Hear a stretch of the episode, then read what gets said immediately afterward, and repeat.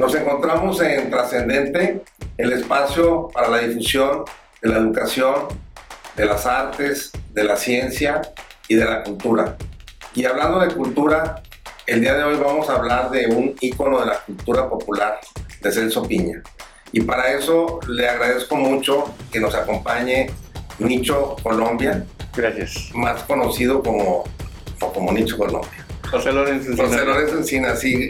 Eh, José Lorenzo es sociólogo, antropólogo, eh, tiene una maestría también en, en etnología. En etnología y, y, pues yo considero, y bueno, no yo, muchos consideramos que es el biógrafo de Celso, que además fue gran amigo de él, entrañable amigo de Celso, lo acompañó durante un gran trayecto de la carrera de Celso hasta su, hasta su desaparición física porque permanecerá siempre con nosotros, con el legado que nos ha dejado. Mientras se deje de escuchar un acordeón con, entonando una cumbia o un vallenato, mientras se deje de escuchar, el día que se deje de escuchar, eso se volvió No se volvió Ahí está.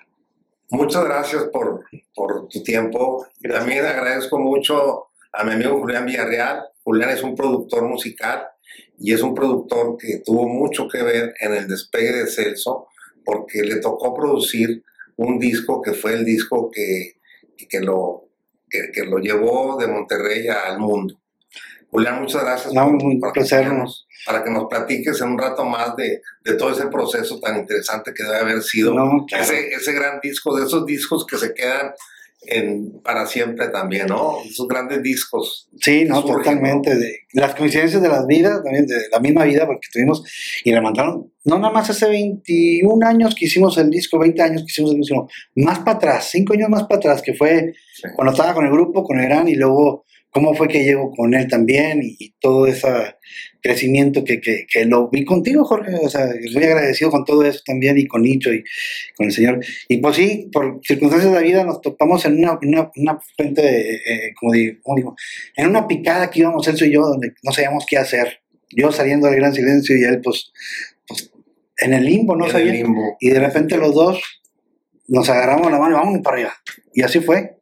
Fue una grata coincidencia para que nos platiques también un poco más adelante. Claro que sí. Si eres tan amable. Y también agradezco mucho a mi amigo Moani Compeán. Moani es un personaje de la ciudad que por mucho tiempo estuvo al frente del icónico café El Nuevo Brasil, donde callamos todos, donde no se era abierto 24 horas, ¿no? Y donde caían tantos artistas y, y Celso no salía de ahí además, ¿no? Muchísimas veces nos encontramos ahí. Eh, Moani también es un hombre que impulsó mucho la carrera de Celso, que lo presentó con personajes importantes que fueron, eh, pues, eh, yo creo que eh, trascendentes en el crecimiento también de, de Celso, ¿no? Desde luego, sin dejar de reconocer el gran talento de, de, de, Celso, su, su, carisma, su personalidad, su don de gente, todas las cualidades que Celso tenía como persona y como artista. Porque los que lo conocimos, como nosotros, los que estamos aquí presentes, damos testimonio de su gran calidad humana. Y bueno, a, a le tocó presentarlo con, pues, con Monsiváis, con Joaquín Hurtado, con mucha gente más, ¿no? Claro. Claro, claro. Pues es un agasajo, este, fue un agasajo en ese entonces tratarlo y compartir con ellos muchos momentos muy interesantes y, que te hicieran caso, ¿no? Sí, recuerdo muy bien cuando este, eh, se le pide la canción de, se le ofrece la canción de Joaquín Hurtado y la ve en el la China y el pelón y le interesa el, proyecto, pues, oye, va para los chavos banda y, y, este, y este es un problema social y hay que apoyarlos. Y, y, y, lo que más te agrada es como dijiste tú, o sea, el grado de humanismo que traía, genial, aplicado. E, era, era un hombre muy agradecido y era un hombre muy sensible y muy inteligente. Y, y tenía esa, una inteligencia muy, muy viva, muy, muy, muy despierta y muy natural. Sabía a dónde iba. Y, tenía, mucho, tenía mucho sentido común. Claro. Pero bueno, yo creo que mejor para hablar de él, yo creo que tú, Nicho. Entonces, yo, yo te pediría que en esta primera parte que vamos a platicar los cuatro, que tú como bio- biógrafo hables de Celso, porque bueno, nosotros lo conocemos mucho, pero mucha gente nos va a ver y lo conoce su música, pero yo quiero que lo conozcan más, que conozcan al ser humano. ¿Cómo podemos definir a Celso Piña? Un hombre con un corazón de niño. Celso Piña eh, es producto del esfuerzo, nace en la colonia Nuevo Repueblo, emigra al Tampiquito, regresan a la Boquilla, al barrio de la Boquilla, de la Altamira hacia atrás y luego vuelve a la Campana. Hay mitos que dicen que Celso Piña es de la independencia. No, nunca vivió una independencia. Celso Piña es un producto total de la Nuevo Repueblo, de Tampiquito, de, de- la Boquilla y obviamente de la Campana. Ícono de la Campana. Celso Piña era un hombre extraordinariamente sencillo. Llegamos a comer tacos en la unidad piloto y menudo. Era amigo personal mío de, muchas, fui cómplice de él de muchas cosas. Y sí, sí, sí te puedo decir que representaba muy bien la idiosincrasia regimontana. Porque, porque surge de una cultura el esfuerzo de la campana, surge de esa tradición sonidera. Él retoma la música sonidera y la, y la transforma. En una época donde la escena musical regiomontana estaba dominada por grupos tropicales, pero no colombianos. Hay un debate que si Celso fue el primero que grabó música colombiana o que si fue el primero. La música de Celso llegó para quedarse y gustó. Aquel primer disco que le produce el Indio Jiménez, donde viene la manda, allá por el 80. Yo lo conocí a Celso personalmente en el 82, cuando la negra Nelly, Claro. que tocaba el, el, el clarinete, el maestro Pedro Cortines. Genial. Genial. Pero luego tuvo una caída o un estancamiento en la carrera de Celso, ¿no? Bueno, por la rebeldía de él, tal vez. Porque pues él quería, quería seguir tocando su música. Y si le decían, oye, tocas otro tipo de música, yo no voy a querer tocar otro tipo de música. Yo quiero tocar esta porque es la que me gusta. Porque él cuando recibe su primer acordeón, le dice papá, yo no quiero este. Yo quiero uno como el de Aníbal. Quiero uno como el de Landeros. Y devuelven el acordeón y lo venden. Ese era Celso Piña. Y él no tuvo, porque cuando lleva los discos, pues también llevó discos de Alfredo Gutiérrez, para que el, porque no tenía maestro, le llevó discos de Alfredo Gutiérrez al maestro y dijo, es que yo no sé tocar así porque yo no sé si hay un ser humano que pueda tocar eso. Pues también le llevó pullas y, y paseo rápido de, de- Alfredo, pues obviamente se iba a asustar, porque Alfredo es el mejor acordeonero del mundo, tres veces rey vallenato, pues eso se la bañó, le llevó algo que pues alguien en su sano juicio aquí no podía tocar, porque la tradición de aquí es norteña, Sí. y el acordeón de aquí es norteño, con las tonalidades de la música norteña, y en Colombia se toca el acordeón así, bueno, Tanguma lo tocaba por los lados también, ¿verdad? Igual Celso Piña lo tocaba por pero él tuvo que aprender en el espejo. Y él se enseñó a tocar sus propias canciones. Y la primera canción que saca Celso Piña es la de Si Mañana. Esa es la primera canción y es un son vallenato original de Julio de la Osa. Es- ese fue el primer disco. Fue la primera canción que él se enseñó a tocar. No, y ya después de la manda vienen otros, otros discos. ¿Verdad? Viene un tema que es la cumbia arenosa. Vienen otras cumbias, esas canciones de Aníbal. Vienen otras cumbias. Y es bien curioso, por ejemplo, la canción de Como el viento es más conocida por Celso que por la misma de Antonio del Villar, que fue el que la compuso. La canción del tren de, de Lisandro Mesa es más conocida en el mundo por Celso, Blanquito Man, que por el mismo Lisandro Mesa. Lo que pasa es que Celso se hizo más famoso que todos esos grandes maestros. ¿Por qué? Porque Celso Piña es producto de esa modernidad.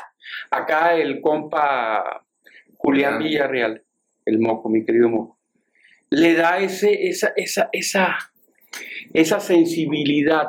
La, la ductibilidad de Celso Piña era tal que en cierta medida podía él adecuarse sin perder su estilo, porque Celso nunca perdió su estilo, aún y con entonando una canción de Caballo Viejo que, que sale Cochamolina con él en el Mundo Colombia, Celso Piña no perdió su estilo. ¿Y sabes cuál era la característica de Celso Piña? Es no tener un estilo propio. Ese era su estilo. Y como les digo, es inagotable. Puedes encontrar cosas nuevas de Celso Piña. ¿Por qué? Porque Celso Piña, más que un producto musical, era un producto cultural eminentemente regio. Sí, pero fue una transformación que se fue dando. Y Yo creo que tú fuiste testigo de eso y Julián participó también, sobre todo cuando produjo ese disco, porque pues era, era un cantante querido, conocido, popular aquí nada más, y en ciertos barrios, en ciertos sectores de la ciudad. Claro, claro, no. y- No, pero no- no era aceptado en todas partes. No, No. estaba estigmatizado. Eh, estigmatizado. estaba totalmente. estigmatizado. Y, totalmente. y se transformó a un, a, un ícono cultural. Eso fue lo irreverente del asunto, ¿no? Este, yo no sé, cuando tú hiciste el milagro de, de, Bra- de Barrio Bravo, ¿verdad? Ajá, sí, sí. Le, le llamo yo milagro porque fue, No, no, fue- yo fue también. Sí, sí, fue un exitazo. Pues yo conozco a Celso como anfitrión de todas esas noches. Imagínense las tocadas enfrente de la Alameda, imagínense las tocadas en los cierres de campaña de los candidatos en la Macroplaza, en donde hacía de mi espacio su lugar de encuentro para, para irse a, a la El tocada. post. Sí, O el el post antes post. o después. O la confianza de decirme, compadre, me puedo ir a cambiar porque traigo esto y así, y así. Todas esas Sí, sí. cuestiones de rapidez Sí. hasta cuando todavía con el éxito no perdía piso y e iba y oh, compadre dije que aquí nos vamos a entrevistar con una prensa internacional sí compadre pues gracias o sea no hay problema ¿dónde lo Oye, quieres? yo creo que nunca perdió piso. no que decías me dice oye ¿desde cuándo nos conocemos? pues yo te conocí a los 16 años en el Casino Michoacano y eso porque llevaron las empleadas de mi papá del Brasil de mi papá Sí. me llevaron a, viejo a verlo, sí, de- del viejo Brasil. Me llevaron a verlo, pero yo tendría 16, 17 años Claro. en el casino michoacano. Vamos a ver este. Y de ahí en adelante, y. pues ya sabía yo qué, qué onda, ¿no? Entonces Monterrey, por cierto, Monterrey vivía las 24 horas de domingo a domingo. Ahorita tú vas y el primer cuadro está muerto para todo el mundo. Sí, Sí. o sea, claro que se va a extrañar, pues extraña porque eh, ¿a quién no extraña? Un fin de semana ahorita el blanco y negro con Celso Piña toca. ¿Eh? ¿Qué es el blanco y negro para la gente que no lo sabe? Pues lugares de encuentro en la noche necesarios, ¿no? Claro. Catalizadores sociales para que Claro. podamos convivir y desestresarnos. No, Bueno, pero- eso es lo bonito de escuchar a un Celso en su máxima dimensión. Y se lo dije antes de que tocara en la uni, en, en el último. En el, Le dije, el colegio civil. Compadre, si vieras que, que extrañé mucho que, que pudieras estar tocando en tal parte. En la ¿verdad? explanada, que fue la última Sí, tocada. en la explanada. Bueno, yo, yo fui a la esplanada de la uni. Donde sí, yo lo vi. Ah, no, no fue la de colegio civil. Sí, la de colegio civil. Sí, esa ahí- fue- esa ahí- fue- colegio Esa civil, fue la última, la de Celso Porque- José, mi paisano. Sí, Ajá, que vino sí. Oscar Chávez. Que vino Sí, Oscar Chávez al mediodía, Chávez. que yo nunca lo entendí porque al mediodía, pero bueno, este, Sí. pero excelente, excelente lo de lo de lo de Celso, ¿no? Y genial. Y luego, previo a eso, tuvo una tocada por aquí en el centro, en un, una disco, y pude apreciar el trabajo que, que decía, del que platicábamos, eh, tipo Los Rodríguez, la cumbia rock, Sí. de meter músicos y yo decía, "Ah, bueno, esto era lo que querías aplicar De una tú forma. en, en ese entonces. Oye. Julián, De una ¿tú, forma. tú cómo conociste a Celso? Platícanos. Para luego llegar a la parte cumbre que todos estamos esperando, que es de ese gran disco. En lo musical, obviamente, lo conocía. Que además se va a vender más este disco, ¿eh? A partir de este programa. A partir, ve- ve mucho mejor, porque a ahí, ahí, ahí, suena ching, Y el libro también. De los 8, 10, 11, 12 años veía los pósters psicodélicos de él, Sí. que nada veía el nombre Celso Piña y las palmeras y que iba a estar en el Sí. internacional. Lo veías en Mira qué bonito. O lo veía, no, en el canal 28 me tocó ver exactamente la escena que le preguntan, ¿y de este disco cuál es tu éxito? Y dicen, de este, ninguno, pero Sí. Así era. Así era. Era, era muy Sí, simpático. sí. eso. Y No. luego, sí, perdón, perdón. No, no, está bien, está bien. Entonces, este, musicalmente conozco como el viento, previamente cuando estaba con el gran, no, más para atrás, o sea, Sí. musicalmente, obviamente escuchaba eso, pero escuchaba más que nada en la secundaria la forma despectiva de que no, hombre, es que los de la 28 o los de la 10 de marzo son Colombia, son Celso y, y eso, Ah, sí, sí. O sea, era algo despectivo. Estigmatizado. Exactamente, era una estigmatización Totalmente. social Sí. que ni siquiera habías escuchado ninguna canción de él y ya eras eh, de aquí, o de aquí o de acá o de acá. O sea, entonces, de esa forma viene sabiendo yo de él. La ronda de Bogotá, entonces me hacía algo de que serán de fuera ellos, de Bogotá, o por qué Ajá. Ron, bueno. Resulta que lo conozco después ya con el gran silencio, previo que tuviéramos nosotros la salida a- al espacio más grande o algo. Sí. Pues gracias a, a- a- a ti es como yo conozco a Celso y, a, y a Nicho, porque probablemente... ¿Tú, tú, tú fuiste cuando hice una comida con Celso y con el gran silencio. Sí, Piporro. sí, sí, Ahí sí. estaba, ¿no? Ahí Ah, tengo bueno. mi foto y con Celso Sí, y con sí, estaba Ramón Palacios. Totalmente, o sea, publicó el otro día. ayer le platicaba, ayer le platicaba que no, para no. mí, de- decía mi mamá, bueno, mamá, a mí me preguntaron qué personajes de- de- del mundo de la música eh, me han impresionado. Y he tenido la, la fortuna de conocer a grandes productores como Rick Rubin, que estuvimos en su casa, un gran productor musical de Beastie Boy. Pero no, el primero que se vino a la mente fue Piporro. o sea, porque para mí Piporro, sí, no, yo me acuerdo, yo me senté al lado de él y no dejé de joderlo. Y la manota, préstame la mano. ¿Cómo sintió la doña cuando le la bofeteó, no? En la película. Para mí era un... Hago un paréntesis. Fíjate Sí. que lo de Gran Silencio, este Tony, yo creo que fue Tony y Tony y Canito, estábamos platicando ahí en la casa de Pancho Villa porque se habían presentado y se iban a presentar. Y ellos me dijeron que admiraban mucho a Celso Piña y a Piporro. Ajá.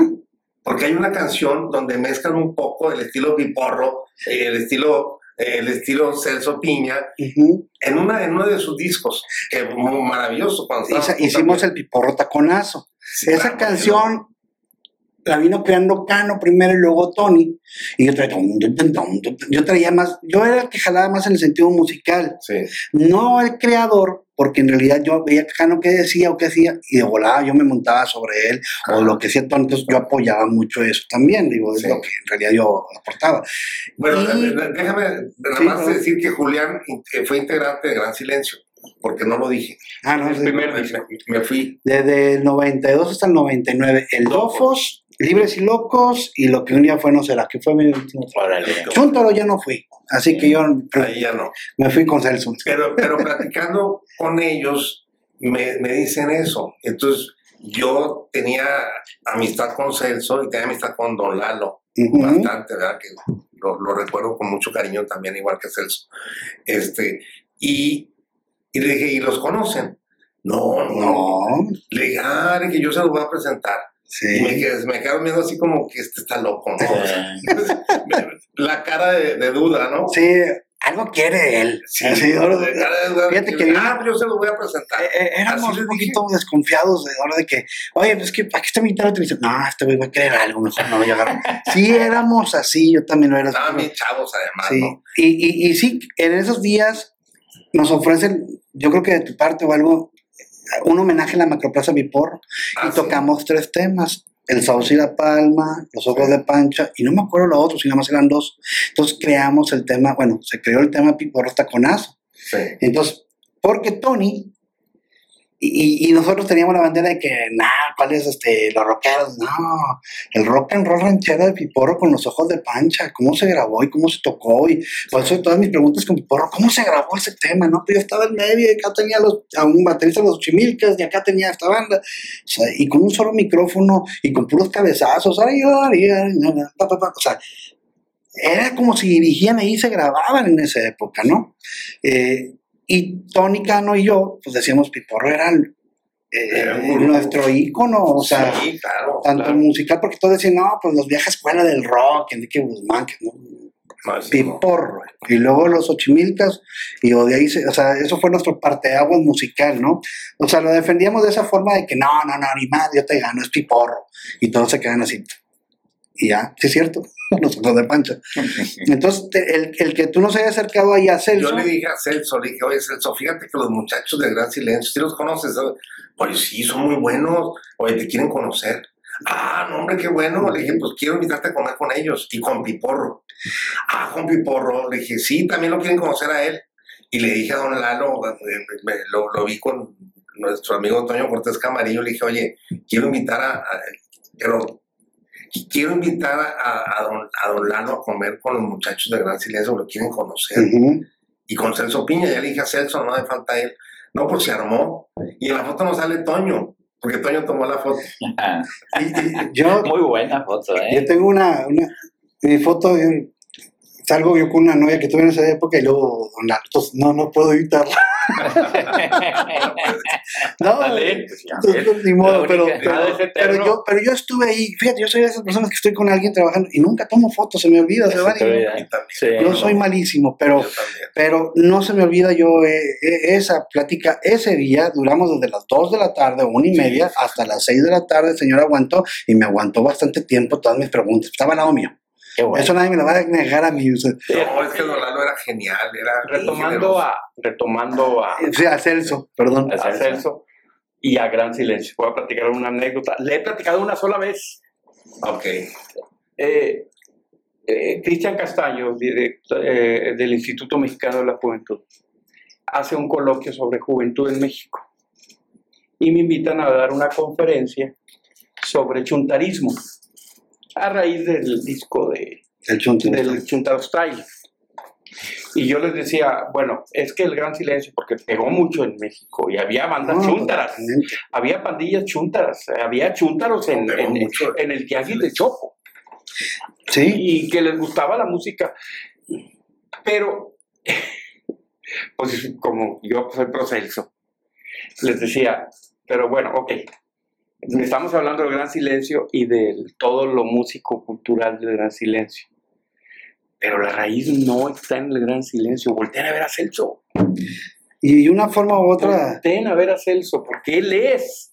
Y sacas tú el disco de, De Barrio Bravo. de Barrio Bravo, y ¡boom! Fue como, como, Un como si estallara Fue, fue detonador. fue un que, que disco. jaló a gran silencio a Chuntaro Style. No, primero ya estaba el chuntaro. No, ya estaba el Chuntaro, Y yo- pero jaló a todo el, el al siguiente. Sí, hizo un movimiento total porque ahí sí me platico, retomando, vuelve la actividad con Celso, gran con Celso, por la entrada de Campa.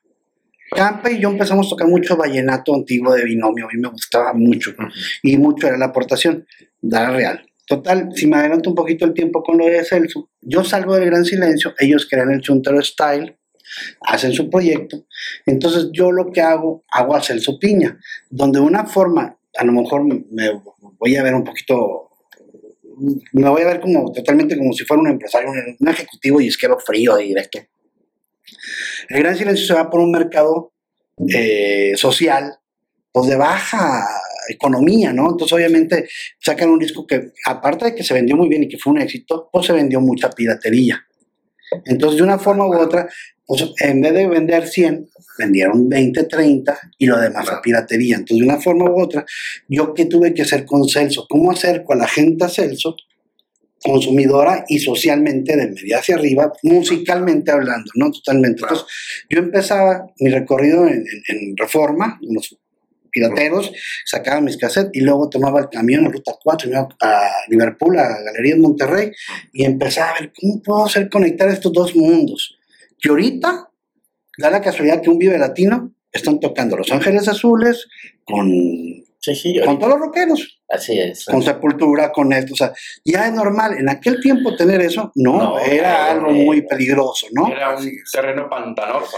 Entonces, da la casualidad que llego a sacar, que sacamos a Celso Piña, obviamente es un artista que tenía Metro Casa Musical MSM, que ya Warner había adquirido como una subsidiaria, da la casualidad que llegaron tres ejecutivos de México, que venían trabajando con Alejandro Sáenz, con Luis Miguel y, con otra mentalidad, pero también con mucha reserva de que era pues, un artista, ¿cómo le voy a dar 30 mil dólares en un disco a Celso? Si, pues, no, era que tuviera que grabar una semana abajo y que ya que cumpliera el último disco y quitarnos ese paquete. Esa era la verdad. Entonces yo fui convenciendo a la compañía semana con semana, llevándole esta canción y esta canción con tal, tal, tal, tal, para convencerlos. Entonces dijeron, pues va, me apoyaron. Y yo cuando empezaron a ver cómo estaba creciendo esto, oye, no había posibilidad, porque Celso era, era, fue algo tan natural también como se dio, porque tampoco no fue de que, ah, pues salga en silencio, vamos a meter a Celso. No, no es así. No fue así, fue natural, fue una, no fue ni a prueba de error, fue vamos a divertirnos, vamos a sacar esto. Yo creo que esto puede funcionar. Pero, Celso eh, siguiente. Celso ya sufría el, la llegada de, de- de la onda pirata, ¿verdad? De la onda No, pirata. no, pues es O sea, que Celso, le- te lo digo porque el día que terminan de grabar, no sé, no sé a cuántas cuadras o a qué distancia del café está. Lo cierto es que él llegó conmigo. sí, Sí, llegó y llega a la barra. ¿y ¿Qué onda, compadre? ¿Qué te doy? No, pues un café o una chaveta. Échame una chela. Una chela. Y luego le digo, este, ¿qué tal? No, hombre, ya terminamos, ya, ya acabamos todo. Sí, digo, ya aquí tengo yo tu, tu disco. Pirata. No, pues, cabrón. Pero se la creyó. O sea, se la creyó. ¿se la creyó? Sí, claro. Sí, se la normal, creyó. o sea, era normal para sí, sí, ya lo tengo. Qué Pero bárbaro. nada más de lo que había Bueno, llegado. sí. Es que él lo que hablaba era, decía, oye, pues es que todos están tocando que en el Mar de Marzo, que en lo de- en los bares de ¿Eh? aquellos tiempos donde se bajaban el precio y tocaban, y Celso, yo ya no me puedo bajar más. Exacto. Entonces, para él, da la coincidencia para él era renovarse o morir, porque ya la casa de Pancho Villa ya no estaba, si no me Sí, sí, equivoco. sí, exacto. Entonces ya no tenía, ya tenía el contacto de Musiva, ya tenía usted el contacto con todo, ya tenía todo, ahora ya no sabía qué hacer él. Y yo también, musicalmente, pues vengo de un grupo donde estuve ocho años dedicado a ello, donde era mi futuro y ahora Claro. volver a crear algo y Sí, volver a juntar gente. ¿no? ¿Y cómo hiciste para, para, para convencer a los que acompañaron a, a Celso en ese disco? Yo creo que Celso fue uno de los últimos que se enteró, yo creo, porque eh, yo empiezo a hablar con la compañía, Roberto Gallardo me habla, el gato se llama él, él tiene una idea de que, oye, estaría bien los rockeros hacer un homenaje con él. Y yo, güey, ¿por qué no? Mejor vamos a hacer más para arriba. Primero no quería, yo, porque no quería echarle a perder el producto. Entonces, Roberto le habla a Poncho Herrera para, para, para oye, ándale, Julián, vamos a hacerlo. Y yo, bueno, lo vamos a hacer, pero voy a hacer a mis combis. O sea, como yo quisiera, ¿no? Me aceptan, ah, bueno, quito un sillón, veo bajo las cajas de casa que tenía y empecé a sacar. Y el primer tema que yo empiezo a trabajar ideas fue la de Si Mañana. Entonces, esa de Si Mañana porque obviamente me sabía esa historia. Entonces, agarro así, yo mi misterio tenía como que percusiones. Entonces empecé yo a jugar con eso y dije, y empecé a alucinar yo a Rubén Tacú en esa canción. Y así fue. Entonces la semana voy a la compañía y le dijo, ya tengo, ya sé lo que voy a hacer. Voy a hacer esto, esto, Celso no se conoce. Hay muchos temas que fuera de aquí, de la independencia de aquí, no la conocen como la de Como el Viento. Eh, sé que no gustas de mí. O sea, muchas canciones de que también Celso también toca. Dije, bueno, ¿por qué no retomar esos temas? Incluso le decía al mismo el acompañado, y voy a grabar esos temas. Órale, fregón, ¿y esos quién los toca? Pues Celso Piña. Ay, perdóname, no sabía, o sea, porque era material mismo de Celso. Entonces yo decía, este disco hay que hacerlo así para que él salga y otra vez volver a adelantar. O sea, esa fue mi intención. Sí me tacharon de loco, o sea. Y claro, ahorita ya después dije, no, hombre, no es cierto. bueno, eso sí pasa, pero, pero si pongo a practicar mi testimonio, pues pues sí, tengo coherencia y razón, porque ¿cómo iba a ser a Celso grabar un, un bolero cuando él siempre fue vallenato? Claro. ¿O cómo iba a meterle letra a Cumbia sobre el Río si era Celso el acordeón? Pues hay que meter letra y en un vaso, que todavía lo debo tener ahí guardado, pusimos, eh, suena, suena mi acordeón a Patillo. Y luego Toy le siguió, Banquito me le siguió, todo el rollo. No nos pudieron dar autoría de ese tema, porque ese tema era instrumental, y pues bueno, ni modo, novatada de nosotros, pero bueno, se escaló. Pero fue un proyecto donde eh, todos trabajaron, todos aceptaron de una forma muy, muy, va, me late. López Parza había hecho la de Gitana, que también era de Celso. De los Betos, sí. Sí, y Pero entonces eh, eran amigos tuyos los... la mayoría, sí. la mayoría, ¿no? Pues sí. Yo creo que eso fue muy importante, ¿no? Sí, de que confiaron, de- o sea, Confiaron en mucho en mí porque no conocían a Celso, los que eran fuera de aquí de Monterrey. Y este, porque llegaban con defensa, mira, es esta canción y es esto con esta idea. es. Siempre llegaba con algo. Sí. Él no, ya lo tenía ganado. Entonces nada más era, es esto, es esto. Y entonces, de una forma u otra, el disco se grabó en enero y yo estaba viajando a finales de octubre al Vive Latino, segunda edición. Veo a Rubén. Rubén son dos canciones, ¿qué onda, güey? Y con Quique. Y había invitado a José, pero Quique, con el que tengo mucho más amistad, Quique del contrabajo. Entonces le dije, oye, son dos canciones, güey. Va, me late, güey. Me estoy muy entusiasmado, güey. Cuenta conmigo, güey. Entonces, va a ser en enero, sí, en enero. Y bueno, te compro vuelo y órale. Así quedamos. Habló con Rubén, Rubén son estas canciones y dice, güey, no sé quién se hace Celso, güey. Pero está con madre la canción. Yo le entro, yo, güey, chingón. En ese mismo video latino, Queso, que era el bajista, que es el bajista de Resorte, Ajá. yo lo había conocido un año antes, medio año antes, en Puerto Rico. Yo estaba en Puerto, yo salgo de Gran y me voy a Puerto Rico, duré como cuatro meses. Y de repente llegó Resorte a tocar a Puerto Rico y ahí conozco a Queso, se quedó ahí conmigo en el departamento. Entonces lo veo en el latino y dije, Queso, traigo esta onda, güey. Y él me enseñó mucha música brasileña. Ajá. Entonces empezamos y empezamos con ideas. Y Queso fue el que me hizo el arreglo. Lo hicimos los dos, pero obviamente Queso fue el arreglo porque era de que no, no me gusta, huele, quítale, ponle aquí. Quiero más que suena Prenda Miña, el disco en vivo de Caetano, las armonías que trae, como la de Sociño. Vamos a hacer ese tema de, aunque no sea conmigo, como tipo acordes de Sociño. Entonces quiero ese tipo de armonía. Entonces, si te acuerdas del original, tarararam, parararam, parararam, parararam, parararam, par- Entonces yo no quiero eso. Yo quiero pum, pum, pum, pum, pum. Entonces, eso fue la espina, la medular de, de- de este proyecto, porque me ayudó con muchos temas. Entonces fue así como yo primero convenzo a los artistas y luego llego a la compañía donde dije, ya tengo este, este, este y este. Y la, la compañía me dice, ah, pues como venían del DF, me decía, me retaba uno, que ahorita es mi mega brother, José Luis Cornejo. Ah, que trabaja con claro. el Sí, sí. entonces me decía, pues hoy te la voy a hablar a Juan de Dios Valle a ver si es cierto que los tacubos te conocen. Yo, güey, hiciste igual que Cornejo. sí, exactamente. Oye, pues de agasajo todos los retos que se aventó el Celso, ¿verdad? No, Dígame una cosa, sí es cierto que, que lo contrataron para que no tocara, No que llegó, que llegó a tener un contrato con un empresario local para que no hubiera toquines vallenatos cerca de un toquín de música regional. ¿Con quién? Con este Oscar Flores. Pregunta, es una pregunta que yo, yo no quiero. creo no que creo. sea lo que, lo que es, lo que puede ser cierto. Es una leyenda. Que, bueno, cuando estamos hablando de otra etapa, ¿verdad? De los retos que ha enfrentado Celso cuando estaba súper estigmatizado, ¿no? Ajá, no, lo que pasa es que en ese tipo de contratos puede ser de que, por ejemplo, voy a un festival al un Pal Norte, un Machaca, pues sí, no me puedo presentar ni cuatro meses antes o cuatro meses después, sino pues Claro. Bueno, es Pues, que una forma antes, si tú lo recordarás por los conflictos que se provocaban, las broncas que provocaba una- un toquín de Celso. Y las notas en, la- en- en los vespertinos o en los tabloides eran eh, colombianos. Ah, a raíz de esa situación que se presentó con el baile vino de oro en la Expo es, y que luego se, se hubo hasta un problema diplomático Sí, fuerte. pero, pero, pero el primer evento colombiano que hubo en Monterrey no fue en la Expo, fue en el Auditorio Cartablanca en Escobedo. Claro, claro, sí, sí. Y ahí la gente, si hubo borrote, nadie se dio cuenta que estaba bien lejos. Sí. Sí. Y yo fui con Campa esa vez, me acuerdo que sí, fui con Campa, que vino los Diablitos. No, binomio. Binomio, binomio, Y cierto. no te digo luego qué pasó con Capa, que lo bajaron de. Sí, sí, sí. Ah, te bajaron no, entonces yo no fui a ese evento. No, entonces yo fui a otro evento, Tú hablas del ferrocarrilero. Y el primer evento que yo vi que, que están presentando Carlos Vives en la Coliseo. Sí, es 94. Ese fue el primera vez de que yo pasé por ahí, ¿qué está pasando? Y era Carlos, yo no sabía quién era Carlos Vives. Exacto. Entonces, volviendo un poquito al tema con Celso en lo musical, en lo de Celso, pues, a ver, ya después, principios de diciembre, que nos sentábamos ya en el Café Brasil, y empiezo a contarle la idea.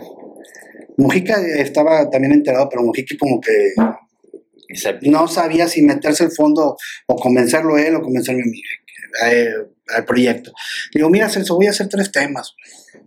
bien pachecos, una idea bien diferente.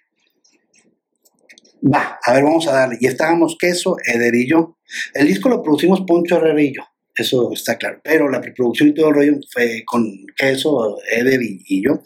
Entonces, de una forma en los ensayos me decía, pues, suena con madre, güey.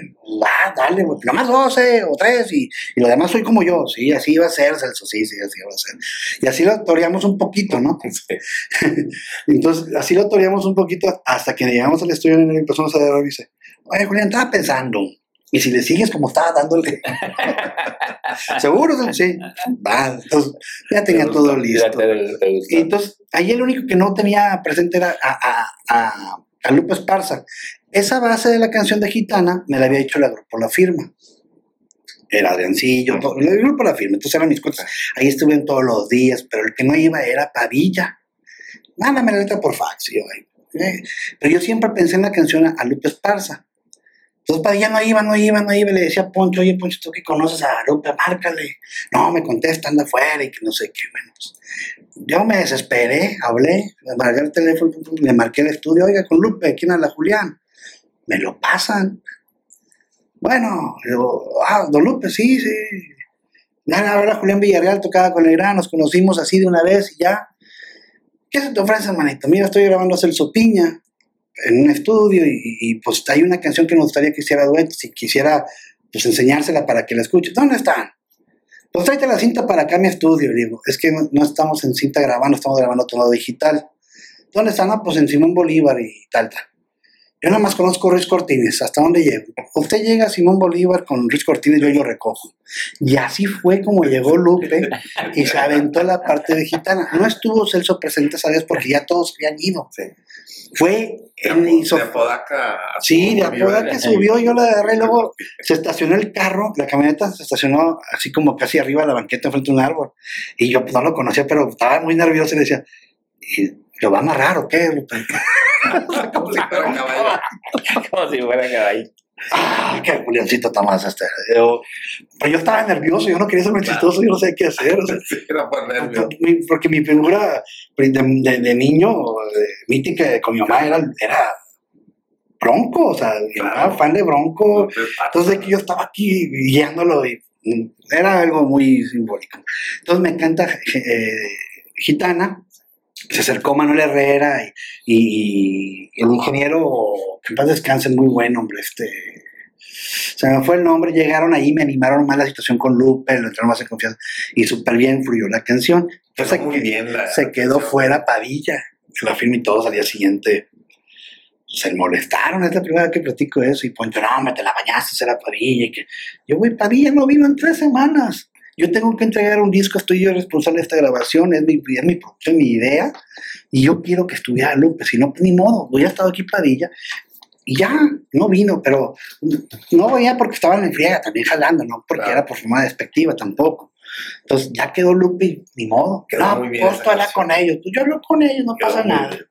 Y así fue la historia con Gitana. Y este, Excelente. y con la que no sea conmigo, pues sí fue mucho queso, Gabriel Rodman. Este, Y para ti, ¿cuál es la canción? Bueno, todas son muy buenas, la verdad es un gran disco, pero ¿cuál, cuál fue la que más te gustó a ti? sí, mañana. Sí. Fue la, ¿A porque ti, fue el partido. Sí, mañana. ¿Sí? ¿A ti? Pues fíjate que a mí me gustó todo el concepto. Es que es un concepto Todo, todo el concepto me gustó y dijo, no, hombre, con- es que fue todo muy simbólico, simpático. Dices, entra Monsiváis, entra todo este concepto, cambia todo, o sea, y ¡fum! se da. Celso Piña podría haber sido Celso Fresa ahora. Y si, O sea, ¿sí? sí, o sea, cambia el, el- el asunto, ¿no? y si me permites agregar algo más, o sea, perdón, era, yo salí de Gran Silencio peleadísimo. Sí, O sea, nos peleamos, demanda y todo el asunto, ¿no? Sí, me acuerdo de eso. O sea, y yo pues yo puse la demanda y me fui a Puerto Rico. Me fui porque me invitó a controlar machete allá a ser como el ingeniero y luego tengo otros cuates de Puerto Rico que después tú tuviste el favor de traer, que me ayudaste a su con ellos. Sí, claro, me acuerdo. Y entonces, este, el gran silencio, ya cuando ya había avanzado, le digo a Miguel Trujillo, el director de la compañía, le digo, "Eh, güey, no puede estar fuera el gran silencio, güey. ¿Qué, qué podemos hacer, güey?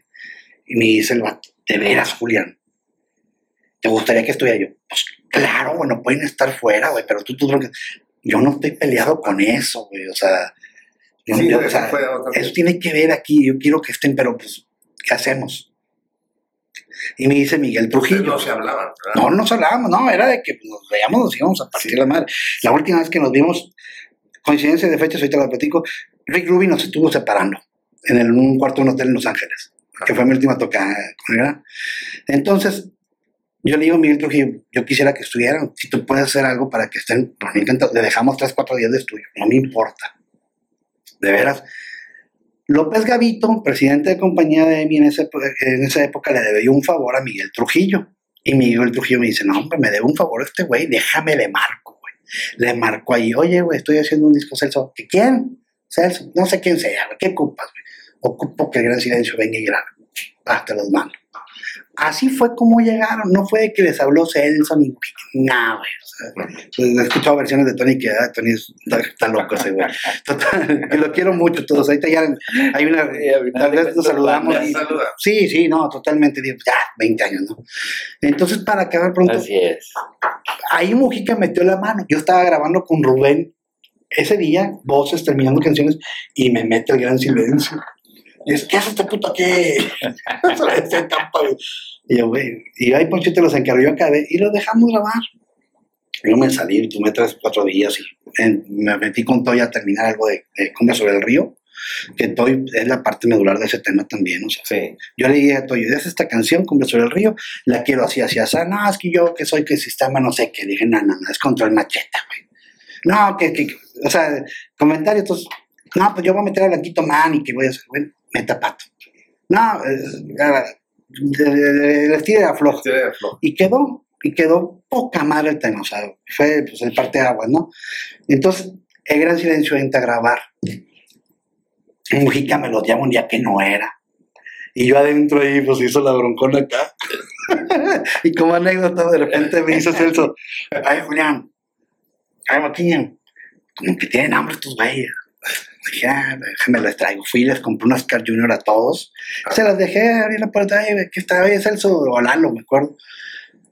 Y de repente, el campo alguien le dice a Celso, ay, güey, y ese puto ya se fue. O sea, en forma despectiva lo comento porque estábamos huercos y pues estábamos este, pues, enojados, ¿no? Sí, es que bueno, bicho, quedé gordo, bicho, tu mamá. Yo, pues síguele comiendo porque, no, está comiendo hamburguesa. Ah, pues agradecele, puto. ¿Sí le digo? Según esto sí le dijo Celso. Ah, pues eso mismo, No, sí, güey. No, pero imagínatelos en su momento, ¿no? Sí. Ah, ya me cayó bien mal. La entrego todo así bien equilibrado. O sea, fue algo chistoso, así, o sea, todo ese detalle. Y cuando estábamos previo a entrar, Lalo sí le decía a Celso, no, güey, ya nos echan a perder, güey, la estamos cagando, güey. Lalo sí le dijo que tenía cierta inseguridad con el disco y que, la, que Celso le dice, por eso, güey, ¿qué perdemos, güey? Ya más empinados no podemos estar. Haz de cuenta, sí le fue. Y así fue como surgió todo esto. No, y de ahí se fue Celso para. No, era insospechadamente. Sí, porque después ya grabó con. No, grabó con infinidades, pero, pero sale, con es un madrazo. Con Lila Down, con. tardaron mucho los programadores de quitar ese sencillo. La compañía ya pedía, ya vámonos con el segundo sencillo. Y los programadores decían, no podemos quitarlo. La Y, gente lo y- y se, la gente y lo se está bailó en marco la música de Celso Pi. Claro. ¿Eh? Y en esa época Celso sí desaprovechó muchos eventos en vivo porque no estaba preparado musicalmente, ¿no? O sea, eh, la Ronda Bogotá que era ahorita los últimos 10 años no era lo que era en esa época. Claro. Porque tocaban música colombiana, Eh, no tocaban no el- estaban- la fusión que hicieron. Y ellos daban mucho pie, no, pues que si no va Lupe o no van esto, no nos van a ver. Digo, no, Celso, al contrario, o sea, esto da pie a que enseñes quién eres tú, no que enseñes lo que quieres enseñar. O sea, Así es. O sea, y eso para que en medio año, otro año, saques disco de volada y hagamos esto y esto y el otro. Pero bueno, eso fue, y que fue bien aprovechado después por la Tuna Record. Eso le doy crédito yo mucho a Alejandro Alejandro Sea. Y a Dan Pérez, que le sacaron jugo a, a- ya, ya. a ese material, no en lo económico, sino en diversidad y que mandarlo por el mundo. En ¿no? su, primer- en su primera etapa, Celso no dejaba de moverse inseguro en el escenario y posteriormente ya traía todo un control. Sí. Era un controlazo al estilo. No, y se batallaba la Carlos promoción. Sí, También claro. se batallaba mucho la promoción. Me acuerdo que Sí, que que, Celso- que mejor no hable, ¿verdad?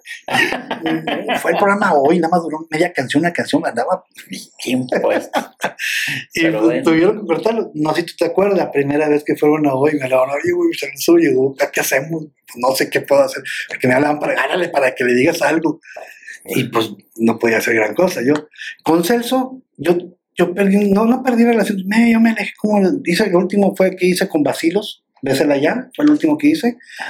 Y de repente yo me, me alejé, pero no me alejé porque me hicieron, no, yo no agarré". También me vino mucho trabajo, tuve, tuve una disquera, entonces viajaba mucho, no estaba aquí. Y él ni sabía si estaba viviendo en Monterrey o en, o en Los Ángeles, o sea, él no sabía. Y de repente ah, nos hablábamos bien esporádicamente o saludamos, pero siempre, hasta el día de su muerte, nunca dejó de mencionarme. Nunca dejó de mencionar, hablando de la gratitud y agradecimiento. él siempre. Sí. siempre dijo, no, pues se me acercó un cuate. Y a veces lo decía de una forma de, ay, hasta que me la la lagrimilla, ¿no? De que me lo mandó del cielo. Y eh, alaba de mí. Entonces, eso era muy, muy chido Muy y todavía, o sea, era entonces, Eso hablaba muy bien de él. porque yo tampoco salí del barrio Bravo y empecé a decir, "Eh, yo, yo soy Celso, yo lo hice. Yo dejé que el barco se subieran todos, todos festejaran, todos estuvieran ahí. Y el trabajo se vino dando solo, porque yo seguí trabajando con muchos artistas. Después hago Chico de Barrio y hago el, el- el- el baile del gavilán del Chico de Barrio, que fue, pues nada, vamos a, a curarnos la de, del Chuntaro Style o algo así. Porque Chuntaro Style, esa corriente que viene de Colombia, pero es más de corriente lagunera, de sonido de tropicalísimo lobo. Toda la gente, Chico de Barrio, todo, toda la música de Torreón Lagunera, que son combos. Entonces traían ese tipo de sentido lagunero, eh, el Chuntaro Style, ¿no? Sí. Y aparte, pues de una forma, eh, yo les decía, güey, yo no quiero hacer eso, güey, yo no soy chuntaro, güey, o sea, no me, no me, no tengo ese complejo de inferioridad. No, pero eh, ya hablando, y ahorita vamos a hacer eso, ¿cómo surge la cumbia, por ejemplo, Javier López. Ujú. ¿Cómo se da la cumbia? Es, es, eh, mm, poca gente la define, pero yo la, la entendemos. Es la cumbia corralera rebajada. Ya come correr el rebajado. Y se da el movimiento, como tocan ahora los grupos, que casi tocan el mismo repertorio y las mismas canciones. Santa Fe, que es un ejemplo. ¿Qué es la diferencia de Celso Piña? Porque Celso Piña tenía todo un catálogo monstruo. Celso Piña es una personalidad, personalidad bien explotada musicalmente. Si bien no era un virtuoso en el acordeón, pero el mamá papá que decía era un mamá y papá único. Exacto. irrepetible. O sea, era, pues sí, el Señor no me verá, no sabrá esto, no sabrá lo otro, no sabrá. Pero era una, al momento de pararse y ponerse así y decir gracias, Ya, ya era un poder muy grande el que tenía. Ya era, era como un chamán. ¿ya? Sí, sí, tenía un carisma impresionante. Ce- Celso Piña era un chamán. Gracias por estar aquí pudiendo estar allá. Así es. Era una- un tono festivo de él. ¿no? Yo me acuerdo que estuve con él y era de que, era- no sé si fue con lo de Gabo o con otra personalidad. Un- muchas gracias a, Don Over y a Suñosca. Y a su Fue con, con Canales, que bailó Canales ahí en la Plaza. O cuando yo le presenté, mira, Celso, mi, Sí. mi futura esposa, vaya. Como, Sí. o sea, así. O cuando, cuando veía a mi papá y a mi mamá, ¿cómo está, doña? ¿Qué onda? ¿Una de vino No. o qué? ¿O qué? O sea, él era así. O, A mí lo que me dijo, estábamos en, en, en la en Palacio de Gobierno. Estábamos- Me metí de colado, me llevaron de colado. Ya me andaban sacando y Celso dijo, no, si se va él, yo me voy. Porque el acordeón es de él. Y luego, luego, luego me dice, oye, ¿qué pasó, Celso? Oye, Nicho, ¿y ese puto de botero quién es? Y yo le dije, "Es el que pinta las gorditas de la canción de Diomedes. Ah, ¿a poco es él? Sí, ¿el que las gorditas? Sí. Ah, Sí, y me que dice, y luego todavía para rematar me dice, oye, ¿y es igual de chingón que García Márquez? Y dije, pues, No pues sí, le dije, No sí. Pues sí, le dije, sí, sí. bueno, en, Sí, en escultura. En escultura, cada quien pues sí, lo suyo, sí. Y luego me dice Mojica, ¿y qué te dijo este güey? Mojica. Era una pareja. Sí. Me dice Mojica, ¿qué te dijo este güey? Esto. Ah. ¿Y qué le dijiste? Pues lo que te dije. Así era Un personaje Era exacto. también, ¿eh? Y ahí también Sí. le ayudó mucho. con lo de Gabo, a mí me quería sacar fuera y le dices, espérate, si por este güey estamos, o sea, estamos tragando En Marco. el marco. Y yo pues ya fui, pues, pues, ya, el señor García Márquez, y me fui, me retiré.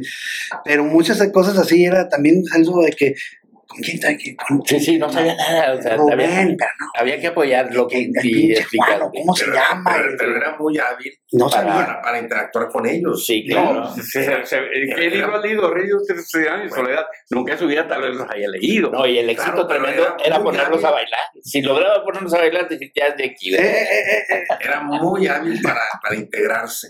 Es como esa inocencia pícara que tenía Exacto. porque decía, pues no sé quién sea, compadre, pero yo, con madre, aquí Con tu compa Celso y la chingada, y, ah, tú le hiciste, ah, chingón, ¿te gustó cómo quedó?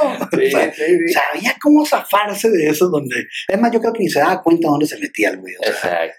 si veía el de la disquera, si veía al artista, por ejemplo, los tacubos, no sabía, ¿cómo se llama, güey? ¿Quién es ese güey? Lo de la Ingrata. Y cantaba otra canción que se llama Ingrata. No, güey, Ingrata de este, Café Tacuba, así, así. Ah, ok, ya. El Manu Chao, ¿qué? ¿Un Manu Chao? ¿Qué? ¿Quién? Manu Chao, güey, pero no va a poder grabar porque. Ah, pues que el Chapulín Colorado no va a venir a grabar. No, Celso, Manu Chao. O sea, se volteaba todo. O sea, sí era güey que con nada. Pues sí, sí, era, era poca madre, güey. Sí, estaba Era, era, era genial el Celso. Oye, Mari, ¿cómo fue que, que, que se el encuentro con, con Monsiváis y con Ah, pues ¿cómo, mira, cómo se dio este, eso? Fue- fueron varias veces, ¿no? No des más detalles porque salí Ok. perdiendo yo ahí. Por Fue- favor. Fue muy simpática esa tarde porque, como, como te digo, se confirma que, que viene ese, que viene Monsiváis y le digo, pues qué mejor momento que, que Pero venga Celso, vino que a una plática, vino a Había, da- había venido a una conferencia, sí, y de ahí y me, avi- y me avisan, contigo al, al- al- me avisa Joaquín, oye, vamos a ir para allá, este, después de, de la- de la conferencia y este nomás para que sepas y que nos esperes ¿no? ah órale, va. y en eso oye pues está el momento ideal para que estés el Piña aquí ¿no? y él se la platico a, a, a Mujica Mujica va y, y en lo que va este eh, y viene eh, eh, Celso me está hablando por teléfono para decirme que, que- qué tan importante era pues, sí y yo le digo, pues es muy importante, compadre. O sea, este tiro, si te pega, te va a caer muy bien. De veras es muy importante, sí, compadre. Muy importante. Y, y te digo, llegó Mujica a decirme, no, pues no viene, güey. O sea, ni modo. Le digo, no, hombre, no te preocupes. Este, ya viene y acaba de hablar conmigo para decirme. O sea, que él se, se molestó, enojó. ¿verdad? Se, se molestó. Y en eso, este, eh, nos organizamos y, y le pedí de favor a nuestro amigo Hernando Garza, este, pariente de acá de Nicho de Colombia, le digo, oye, por favor, este, el- Hernando Garza lo va a presentar y va a hablar sobre la cultura popular en Monterrey. Y pues en- así se dio. ¿Sí? Se dio y, y se compenetró ahí con escritores, con pintores, con políticos y demás, ¿no? Ahí Sí, en el. Brasil. Era una noche normal del Brasil, Era una pero noche con ese normal, ingrediente. pero con ese ingrediente. Y además recuerdo muy bien que acababan de llamarle la atención a gente de diferentes medios porque ya habían pasado varias cosas en donde tuvieron que sacar ahí una publicidad indirecta del Brasil y pues de cómo se estaba poniendo la cosa, ¿no? Y, y ese día que fueron, pues no, Di no, nombres. no- no llevaron, no, ¿cómo crees, compadre? Son buenos amigos todos. bueno, lo cierto es Es que que... Chicho es periodista. Sí, sí, yo lo sé. Acuérdate. Mm. El periodista. sí. Uno es el chismoso, dime quién Sí, sí, no, no, no, pero muy buenos. Total, lo cierto es que esto fue y pegó, y pegó de jonrón. Posteriormente nos sacamos la espina con, con Cibáez y con Con los chavos banda. y los chavos band. Pero eh, entrevista exclusiva. de todo esto que les estoy hablando, hay fotografías que avalan la noche, el ambiente y Monsiváis platicando y conviviendo con todo el mundo y escuchando a Celso. Exclusivamente. Porque luego después, eh, hizo comentarios Monsiváis de Celso, o sea, Sí, sí. Muy Que bueno. era a final de cuentas lo que queríamos saber provocar. Exactamente, yo creo que aquí es donde entran ellos, porque yo no sé cómo llegó un Carlos Monsivaya. Que, Sí, sí. Yo no tenía idea de eso, ¿sí me explico? Hasta Es- que ya después. esa- ese fue el momento. El exactamente. momento. Y yo le decía a Celso, cuando venga Monsiváis, yo quiero hablar con él porque yo escuchaba los temas que él escribía sí, junto con este, el pintor, y con este, que cantaba este, el papá de, del Botita de Jerez, este, Este. Arau. Arau. Alejandro Arau. Alfonso Arau. los, Alfonso Arau. los tepis, que- ¿cómo se llama el grupo? Los, como los Beatles, pero era Textricay. Ahora no me acuerdo. Entonces, Ajá. yo quería saber qué componía él junto Sí. con este, sí, con Arau. mm, con el pintor, el- Carlos Monsiváis. Con Cuevas, con Cuevas. con José Luis Cuevas. Ellos tenían un proyecto Sí. musical que cantaba este Sí. Alf- Alf- Alfonso Arau. Excelente. No, y No, no, aparte, genial. Figura de, de Carlos Monsiváis como intelectual de la cultura popular mexicana. Y es donde yo caigo de la participación y vinculado. del Café Brasil. Esa fue la participación, básicamente. Sí. Sí, Saber colocar a, a- a los Sí. diferentes elementos, a Joaquín con el A Joaquín. Hurtado primero, ¿no? Sí, por ejemplo, ahí Jeroca conoció por primera vez a, a Monsiváis y, y ambos es consenso en medio y, y durante mucho tiempo convivieron en la página editorial y no sabían, estaba el artículo de Monsiváis y estaba el, eh, el cartón político El de cartón Jeroca Jeroca. y, y no se conocían, ¿verdad? Y el Se sustento, y el sustento tanto de ustedes como de Monsiváis, de todo, pues es que fue bien acertado. O sea, Celso no nos dejó morir, ¿no? Como quien Así dice. es, no, no. Nos sustentó que era la cuando- persona que, que decíamos. Y cuando el Brasil andaba batallando ya para en sus últimos días, fue y tocó para nosotros y nos faltó espacio, de verdad, para poder haber hecho algo muy grande, pero por ahí está en la red Muy la tocada. Yo lo invité en algunas campañas políticas que me tocó participar Ajá. y, y- y la gente sabía que yo tenía amistad con él. Y, Sí. y yo lo, lo, lo invité, lo contraté y con, con un precio así bien simbólico, ¿no? O sea, por el hecho de ayudar, ¿no? Por el Claro. hecho- solo hecho de, por, por ser agradecido, él era muy agradecido, ¿no? Sí. Y él siempre me agradeció mucho que lo hubiera presentado en el Pancho Villa, fíjate, fue algo que le, que le gustó mucho a él, yo creo, porque siempre me lo, me lo reconoció hasta, pues hasta en una canción. Celso me, lo, me lo comentaba de que, oye, si no hubiera sido que nos conocíamos el Pancho Villa, ¿qué hubiera pasado? Porque tampoco era que hicimos miga de que te conocí y nos hablábamos, ¿no? O sea, lo conocí, tengo la foto con él, sé quién es, todo, el rollo, Ujú. pero nunca hablamos hasta que se me ocurrió hacer el proyecto y habló con él. Sí. Pero siempre me decía, si no hubiera pasado eso Muy del bien. Pancho Villa, ¿dónde nos hubiéramos visto? Claro. Dije, porque la Monumental no puede ser, porque la Monumental fue previo, Sí. todos los conocimos. Y como así, como agradecimiento, sí me decían, ¿por qué nada más sale de ti? ¿Por qué nada más te agradece a ti? Pues porque él vio cómo batallé para convencer a los ejecutivos y a todo este mundo de, de- para que esto se sentara. Claro. Y él siempre, y Lalo y todo, dicen, fue moquiño. Entonces, eso Sí. dentro de nuestra parte yo creo que es, me puedo ir en paz, ¿no? ¿Cómo no? no? Sí. Oye, Nicho, ¿y cuánto- cuántos, cuántos días antes lo viste de, de que falleciera Celso?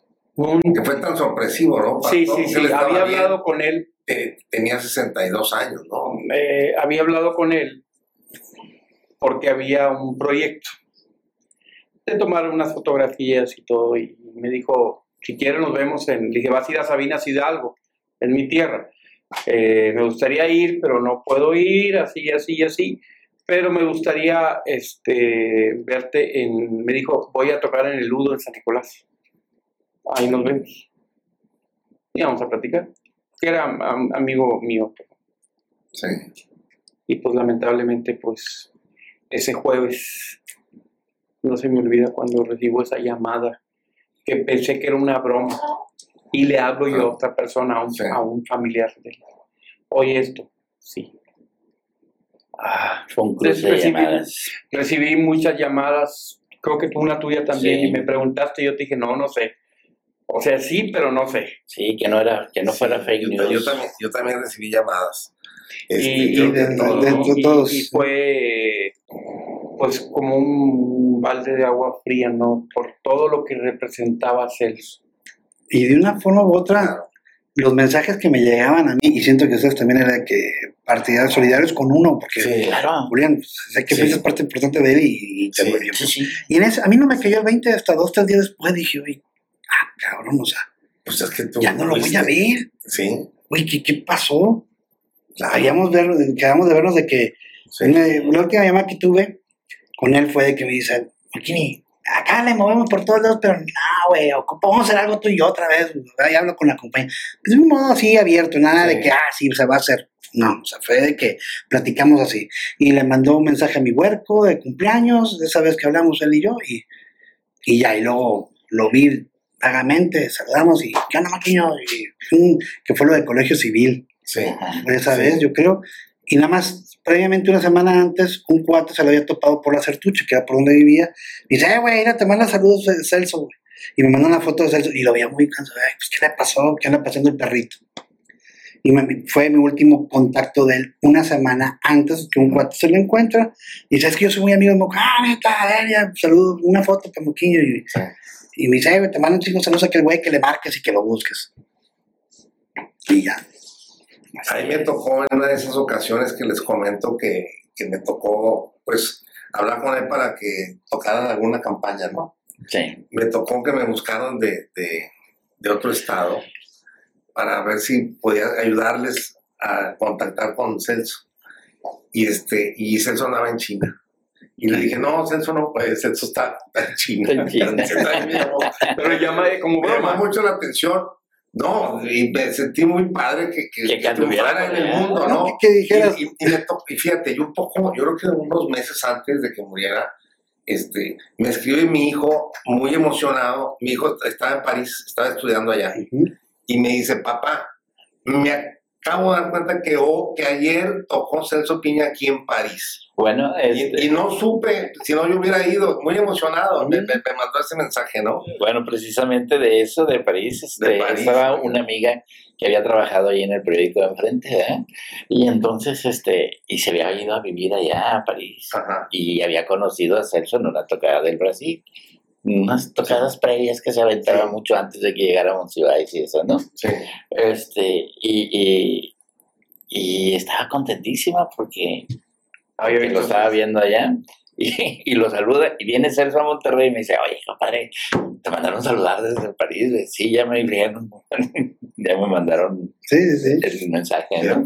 Pero es muy simpático que, que ya todo esté tan cercano. Y aparte, por ejemplo, en el caso de un servidor, que sabían Sí. que era muy amigo mío, sabían que, que había escrito el libro de Celso en Y que tú de... narraste mucho de, de- de sus conciertos, sus presentaciones, pues siempre, ¿no? Ah, está genial, sí.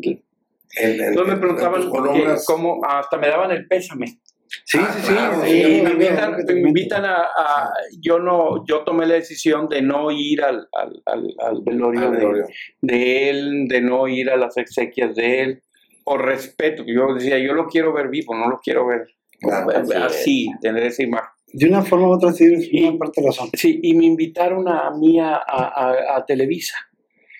Me convenció Roldán Trujillo. Ah, pues nos vimos en multimedia tú y yo, Sí, o en televisión. eh, no, Pero fue en sí íbamos llegando Sí, cierto. tú y yo, ¿verdad? Ya iban de salida. Sí íbamos de salida. Y, Y- íbamos con Agustín. Sí, y me tocó a mí e ir a ir a, a Televisa en vivo. Y me toca a mí la despedida de Celso en la Basílica. Y, en la, Ah. y pues sí me ganó la emoción. Ahí me puse a lloré, que no me gusta a mí llorar. Me lloré bastante. Porque pues es el único reclamo que yo le tengo a Celso es decirle, compadre, ¿por qué se murió? Si me hubiera dejado cronicar más cosas suyas. Sí. Oye, y luego también nos invitaron a ti y a mí a, a- a Con- cambios. a cambios. Alberto Benavides. Sí. ¿Te acuerdas? Sí. Ahí estuvimos, Sí. Nicho y yo. Sí, al que no fui fue con López Moya. No, porque había invitado gente que no me. yo ahí- a mí no me habló nadie lo de la tuna, el, el homenaje. Y yo llegué ahí con José Luis Cornejo, ya después ya pasaron ahí ¿Y dónde fue eso? En, la- en, en- en Palacio de Gobierno. Ah, Ahí, ahí ah, no sí. quise ir porque querían que yo dijera ahí en el nuevo milenio. Sí, no, me iba a ganar. Entonces, yo, yo sí fui al funeral, pues una, porque por la familia que, que la familia como quiera de Celso siempre me, me agradeció y me vio muy bien. Y a pesar de que no nos veíamos, yo no tuve que si nos peleamos, no, hombre, nunca nos peleamos, al contrario, o sea, si no los ocupa algo, si no, ¿para qué los molesto, no? O sea, de- o sea, y no de que ocupa los, ¿para qué los molesto? Y entonces yo sí llevé a mi hijo, mi hijo no lo alcanzó a conocer. Eh, Celso lo conoció de chiquito, de, Sí. igual que nos dije, vamos a despedirnos de Celso, porque es algo muy mío, o sea, es algo Claro. no Sí. fue muy mío en cuestión de egoísta o de ego o de que se No, entre de mí, sino que de afecto y fue un paso que yo di junto con él donde ahorita soy lo que soy gracias a que nos atrevimos juntos él y yo a hacer esto. Si yo no tuviera Celso, yo no, yo no hubiera hecho lo que hice después, lo que he hecho hasta, la, hasta el día de hoy en mi vida, ¿no? Como productor. Ahora, después de salir de un trauma también de, de estar en un grupo donde estamos aquí en primer lugar y de repente, oye, me quedé con mi boleto a Japón, prefiero quedarme que ir, porque ya claro. O sea, y otra vez volver a empezar. Pues, fue mi. Celso es una parte muy importante de mi vida. ¿Te reinventó Barrio ti? Me reinventé, claro, porque Sí. de ahí yo no dejé de producir, Y- he trabajado con grandes y de artistas. forma él también. Sí, Sí, fue- es más, a mí la gente, la gente me reconoce más por mis producciones que por haber participado con el Gran. O sea, de hecho, ah, ¿me tocas con el Gran? Sí. o sea, sí es complicado de una forma. Sí. Y a la vez, este, que, que hasta ahorita, en estos últimos cinco años, pues oye, yo vengo de ahí, del Gran Silencio, y ahorita que tengo buena relación con ellos, subo una foto cuando estaba ahí, ellos me la ponen, y, o sea, o los vi hace poquito, o sea, también no puedo negar de dónde vengo. Claro, O sea, y, y claro. Tony Cano y yo crecimos juntos, y, Claro. y ahí aprendí, y ellos aprendieron de mí, viceversa. Claro. Entonces, Celso fue un parte de agua, porque después de hacer Barrio Bravo no paré de trabajar 10 años seguidos en producciones musicales, o sino como tuve la dirección México y Estados Unidos con Univisión, pues manejando muchos artistas como La Arrolladora, en lo regional como el pop, y, igual así, en short, barbón, y hablando con Lalo, y Lalo, ah, tengo una botella de tequila, firma el contrato, hombre. Y lo firmó y hacemos otro disco y contentos, y, y siempre, o sea, siempre estuve metido ahí hasta después que, que me bajé un poquito de intensidad, pero fue mi parte aguas, es lo que me formó, fue mi, mi universidad, ¿no? Mi posgrado después del gran silencio de cuenta. Excelente. Sí, definitivamente. Bueno, pues yo creo que ya vamos a, a terminar porque eh, podemos pasar horas y horas platicando, pero los tiempos. Celso inagotable. Sí, y sí. le vas a encontrar algo nuevo, ¿no? Y si escuchas las canciones de él, Oye, ¿se quedó material inédito? que yo sepa, sí, y se quedó un proyecto muy importante de Celso que no lo hizo. Él iba a ir a Colombia a grabar con Lisandro Mesa, con Alfredo Gutiérrez, Con sus grandes con maestros. Aníbal, sí, con gente de allá, Los grandes maestros. que no se hizo. Creo que incluía hasta Carlos. Oye, Bueno, porque Carlos ya estaba Yo tengo un tema que todavía no lo encuentro, pero que lo tengo, sí. que no ha salido. Y eso es una canción, es un tema inédito que lo grabé en el 2002 con él. Eh, fue una pachequez, pero ahorita ya no son esas pachequez que antes. o sea. Entonces, este, Localízalo. sí lo tengo, tengo la mitad, tengo mi sesión, pero todavía no completa.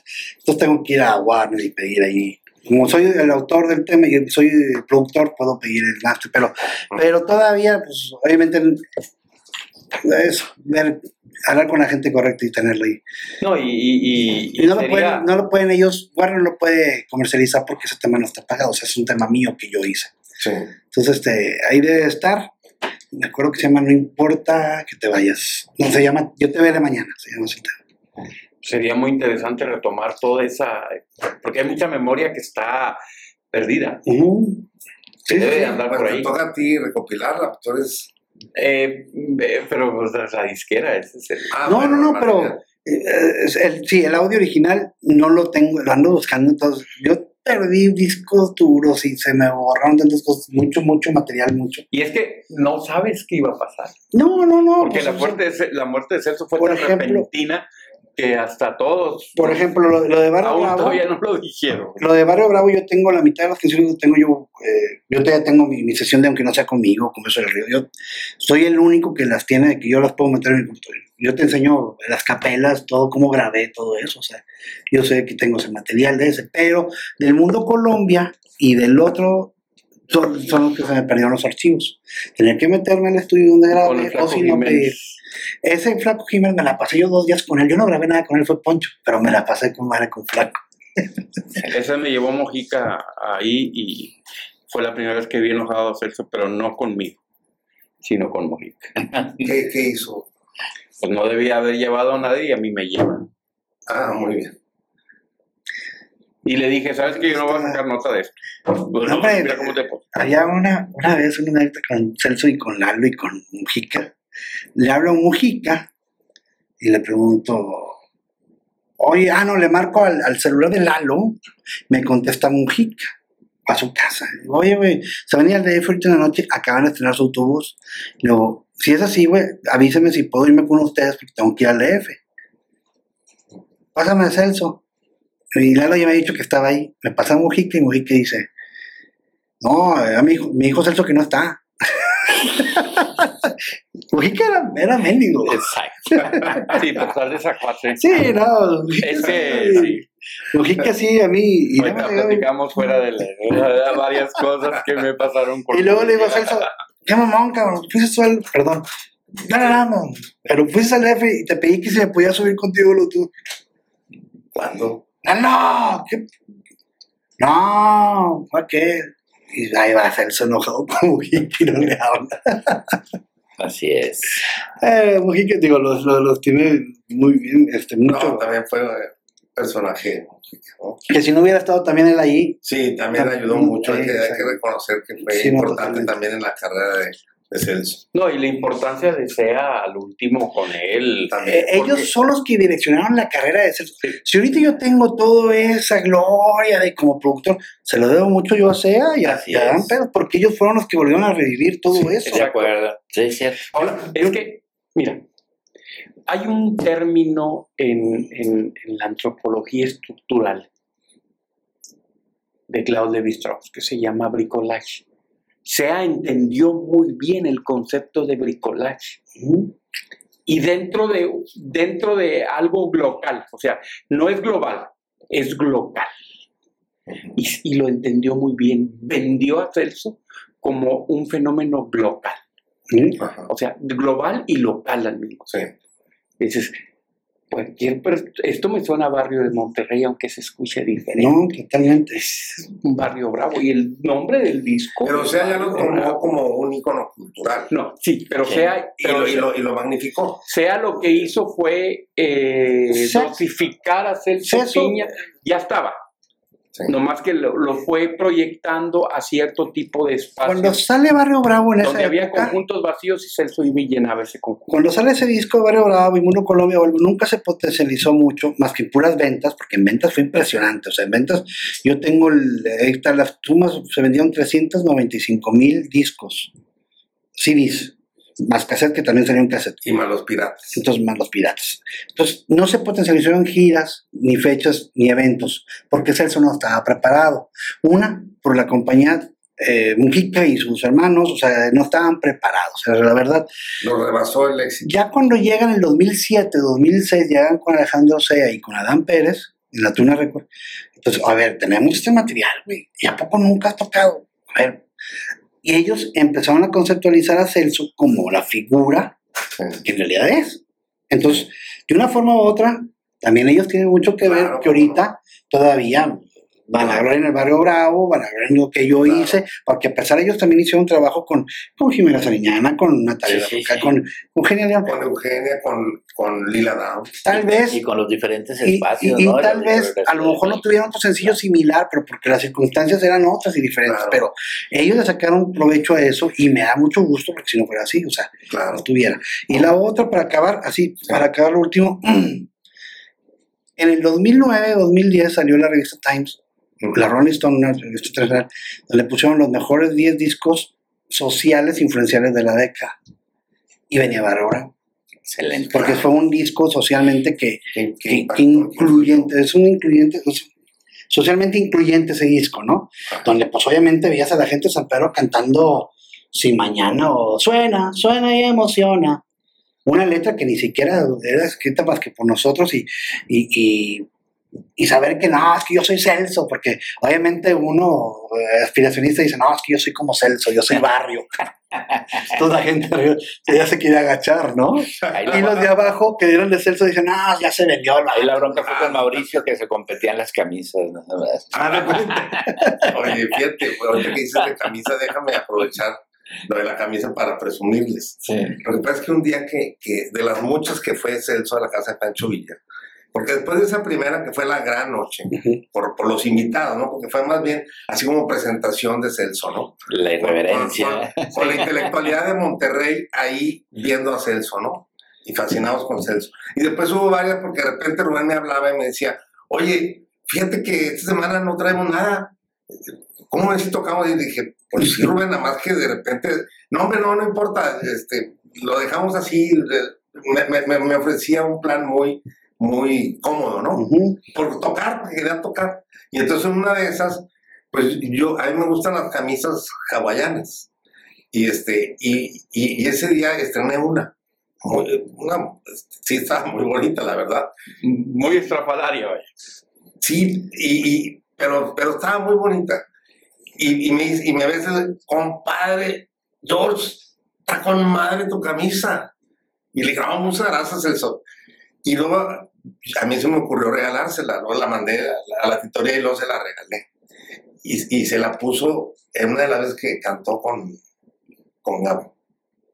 el marco. Es una roja. Sí, sí. Ahí hay un video. Es- esa, esa me la puse yo primero una vez.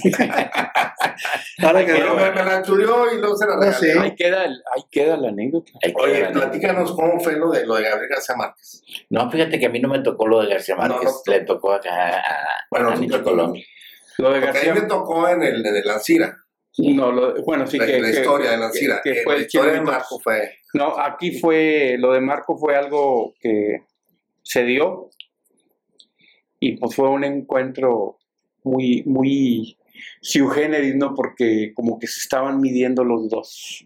Se estaban midiendo tanto Gabo como Celso. ¿Y este hombre quién es? ¿Y este quién es? Ninguno sabía quién era el otro. Ajá. Eso sí es cierto. Y en la música se encontraron. Y fue la cumbia zampuesana. Sí, Fue la cumbia zampuesana. Y tocó los gavilanes también. sí.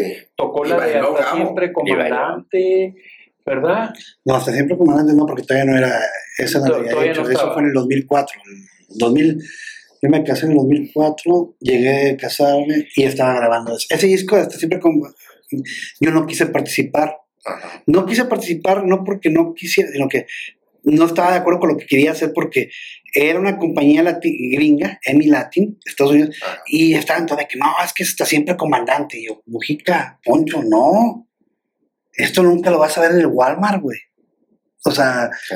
porque pues, no, ¿qué va a hacer con mi gorra de Che Guevara? Celso no tiene ni idea de quién es Che Guevara, güey. O sea, esa es la ¿Para verdad. qué lo haces? ¿Para qué lo haces? No Sí. puede hacer eso, Poncho, no Yo puede le hacer dije eso. eso. Y sí, ¿qué pasó? Sacó el disco y el disco nunca salió. Porque la compañía gringa pues, llegó el disco así con la portada de Che Guevara y luego hasta siempre comandante. pues, dicen, no, no lo y el saludote que le manda a tu hermano López Obrador. Ahí, En, en la, en esa. en esta Yo, siempre me- comandante. yo nada más hice la O sea, de Totola fue- yo- Momposina, la canción, la de. La de Totola mam- El Porro Mamboleo, yo fue la única que participé. Porque yo, yo propuse la canción esa, pero ya después dije, no, Y fíjate qué orgullo para hacerse tocar con el emblema de la cumbia colombiana que es Totola Momposina. nominados al Grammy con el Barrio Bravo y luego toca él con ella en, los- en la entrega de los Grammys. ¡Qué bárbaro! Totola Momposina es el equivalente a Lola Beltrán. En el Sí, claro. 2014, 2015, no me acuerdo qué fecha, Tocó en los Grammys. tocó los Grammys con Totola Momposina, si no me equivoco, ¿no? Sí. Oye, también tiene una Y con esta- con Totó y con Lira Adams. Lila Lila, Downs. Lila Downs, Totola La Momposina, creo que era esa, eh, Sí. de acuerdo. Pero bueno, el primera, la, el- la primera sesión de los Latin Grammys, que fue en el 2001, nos nominaban Barrio Bravo en Tropical Contemporáneo. Creo que nos ganó Carlos Vives. Estábamos contra Carlos Vives también. El amor de mi tierra. Creo que sí. Y entonces, ya, eh, yo no tenía ah, nominados de la nada. Oye, estábamos nominados en una categoría donde estábamos con güeyes muy cabrones y de la nada, pues, no te la creías. Dijo, no, felicidad, está, felicidad, estás nominado. Y yo, soy en mi casa, ¿no? ¿qué tengo que ir o no. No, no, no, sí está bien. No, pues ya la, sabías que compañía, a la de, no, pues no pagarte. güey". Sí, te, te, te invitaban. Si tú estás nominado a tu disco, Te te invitan. al productor y al, y al músico. Claro. O sea, ya lo demás que el ingeniero, bueno, se pagan su boleto o algo, pero el productor tiene que ver mucho porque Sí. es el, el- eh, más que nada la compañía se dedicaba mucho conmigo porque yo era el de, de la idea creativa del disco. Obviamente, todos lo hicimos, todos los que están en ese barco, todos participamos. Si no hubiera estado ellos, no me hubiera salido. Pero si nos hubiera ido mal, si el disco no hubiera sido un, La culpa yo era era mi culpa.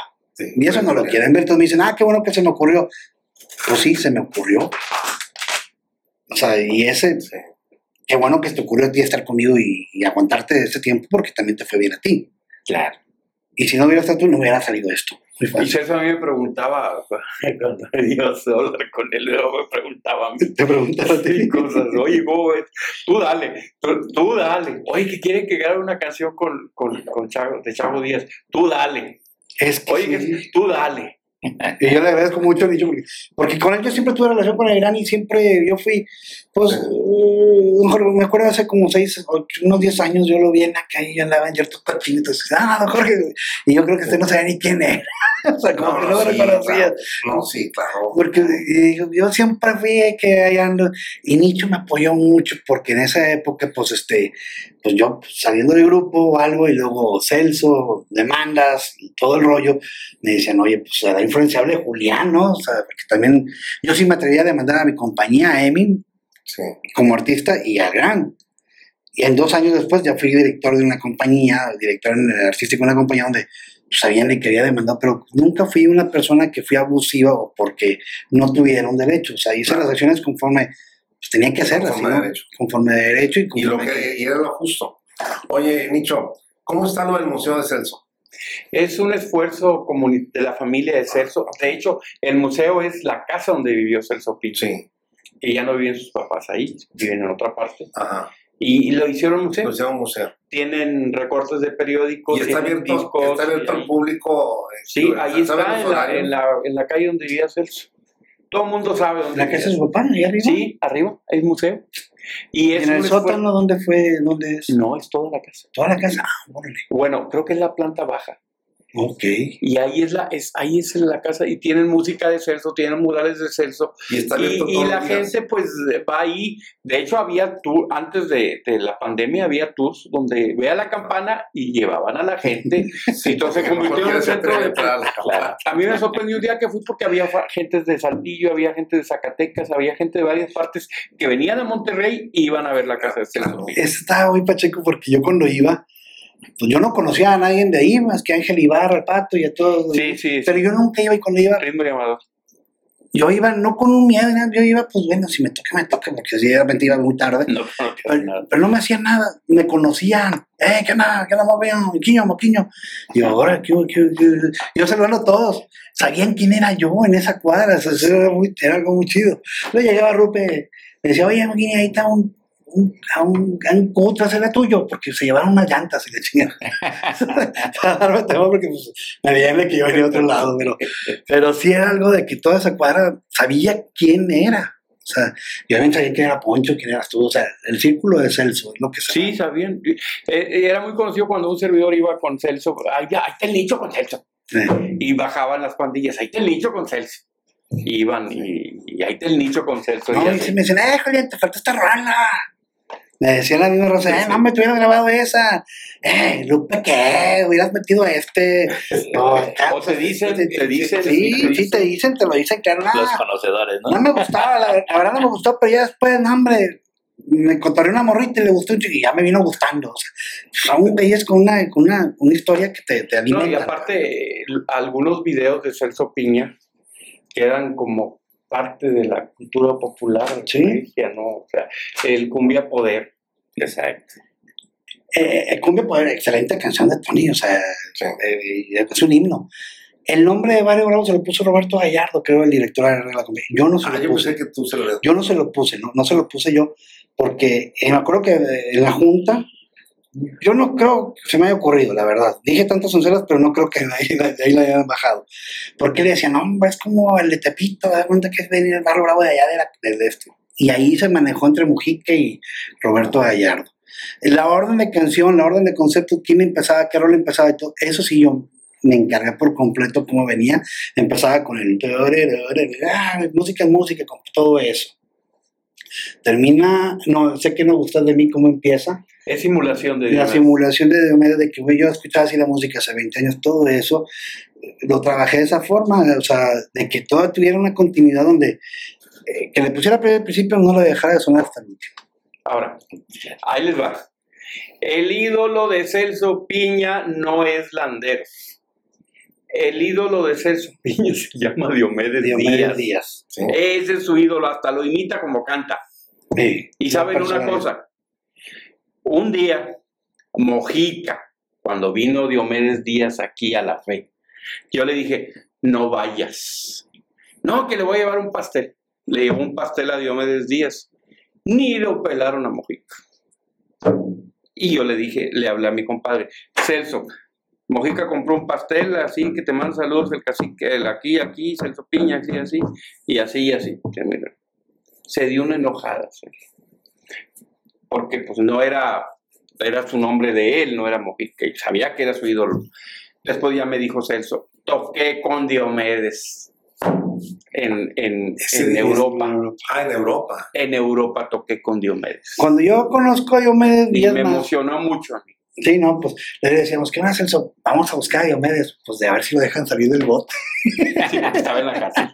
Estaba, estaba- que Diomedes Díaz también es mi ídolo. sea, Sí, sí, o sea, compartimos, eh, compartimos el Entonces, ídolo. en ese bravo, eso ese que me gustó de mí fue, fue una forma bien chistosa. Veníamos del, del Café Brasil, nos fuimos al estudio de Manuel Herrera, Sí. a la vuelta en la Ramberry, Sí. Y empezamos, y luego, a ver, Celso, y tú, enséñale a queso, ¿cómo eres tú? ¿O ¿Cómo es así lo vallenato puro? Y la no, yo te voy a explicar qué vallenato puro, dale, a ver. Sé que no gustas de mí, pero yo soy feliz.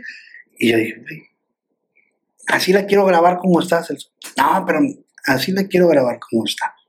Y así nos metimos al estudio y así él me decía, se me metió Diomedes, a ver si no se me enoja. Sí, sí, era muy Sí, sí, correcto, era, era, era. Bueno, podemos pasar muchas horas platicando, pero bueno, vamos a, te- a terminar ya porque Porque sí lo dije, porque me preguntaron un día y no lo, no lo dije, No, pero ese era Diomedes. sí. Bueno, pues un último comentario de cada quien. ¿Alguna anécdota, algo que quieras recordar, Nicho? Es que de Celso te puedo decir muchas cosas.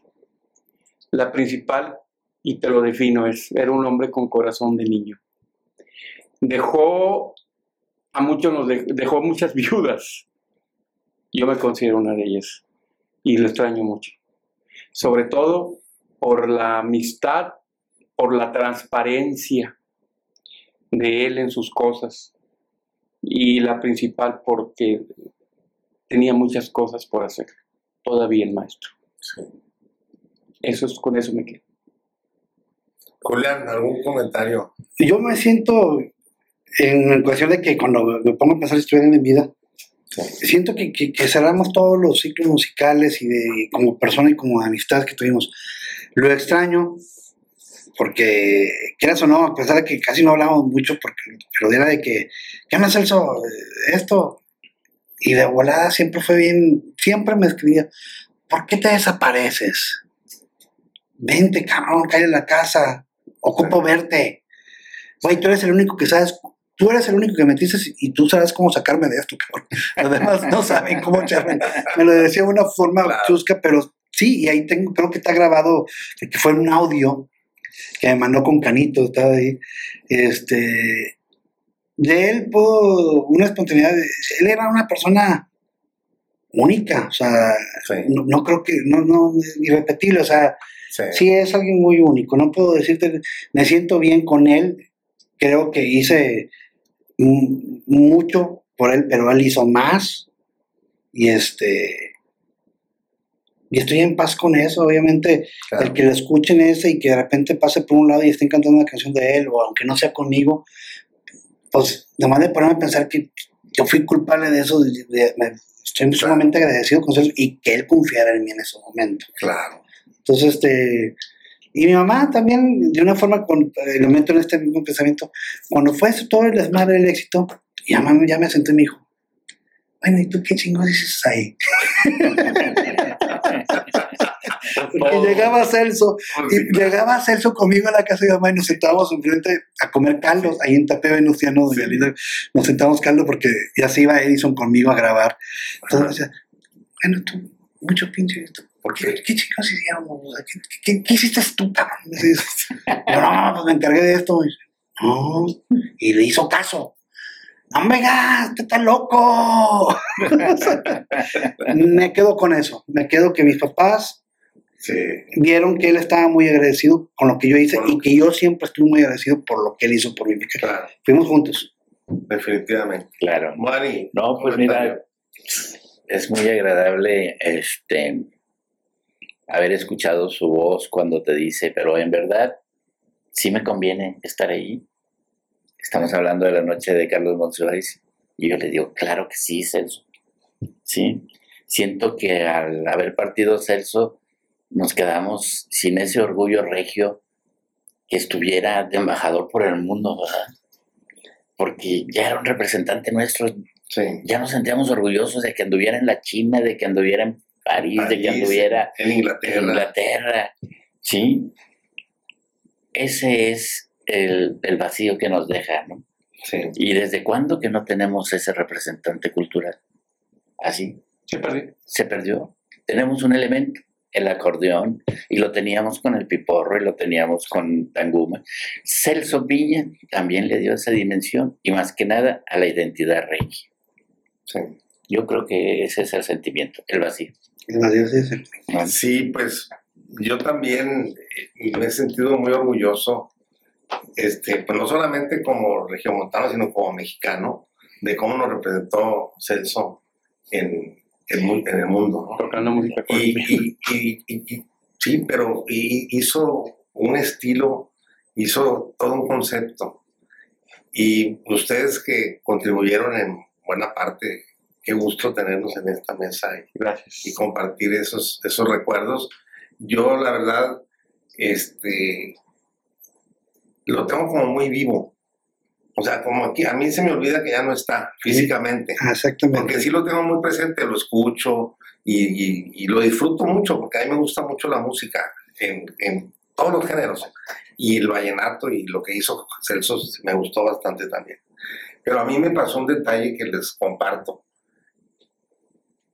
Un día llegué yo a, a- a- a mi, a mi clase a las 7 de la mañana, daba clases yo en la, en la universidad y me llama la atención porque terminamos la clase y mis alumnos se me acercan tres, cuatro o cinco. Este, yo, digo, eh, eh, de, de cierta forma tenía mucha comunicación siempre con los alumnos, pero esa vez lo sentí así como muy, co- como, como con mucha curiosidad. Y me sorprende porque me dicen, oiga, maestro, ¿usted conoce a Celso Piña? Le dije, sí, sí, sí lo conozco porque, no, es que hay una canción y, y lo menciona usted. Si es usted, dije, no, no sé, no, no sé qué canción es. Y ya me dijeron qué canción era, nos dieron las 10, Ujú. que estaba sonando mucho en la radio, ¿no? En ese, en ese tiempo, ¿no? Sí, sí. Y Celso lo hizo como, pues, como un detalle de agradecimiento, que siempre se mostró muy agradecido. Y, y lo extraordinario es que no me lo dijo. O sea, a mí no me dijo, oye, grabé y te yo, sí, mencioné. yo sí sabía. Pues tú sabías todo. Claro que, claro, que, claro que sabías, pero para mí fue una sorpresa. Es que no tenía teleritmo. Sí. La pasaban cada rato. Cada rato Sí. Así es. No, pero yo no sabía que él, había- que, que él lo había incluido. No, y las grabó, grabó partes Yo- del video en las rutas de García. Sí, yo tengo en el disco de Barrio Bravo, en todas las canciones, el boquillo, boquillo. Y a mí me daba pena, me dio vergüenza. y que no, pues, y yo borraba mis partes. Y ahorita digo, no, me las hubiera sacado. Pero pues ya era. o sea, y él siempre, como tú dices, siento que uno está aquí presente. Ahorita nomás guárdense la- la- las quijadas, porque voy a contar una anécdota. Hijo. Bueno, y con esto vamos a terminar. Porque... No, la anécdota no, no, es muy fea, es muy fea. Ah, no, ah, después No, no, de. no, no, ok, no, muy bien. no, desde Mojica, por favor. Bueno, pues nuevamente, muchísimas gracias por estar aquí. Yo, eh, Podían estar allá. mucho pudiendo estar allá. Gracias por estar allá. Aquí, por estar allí. Muchas gracias. Esto es Trascendente. Nos vemos en la próxima.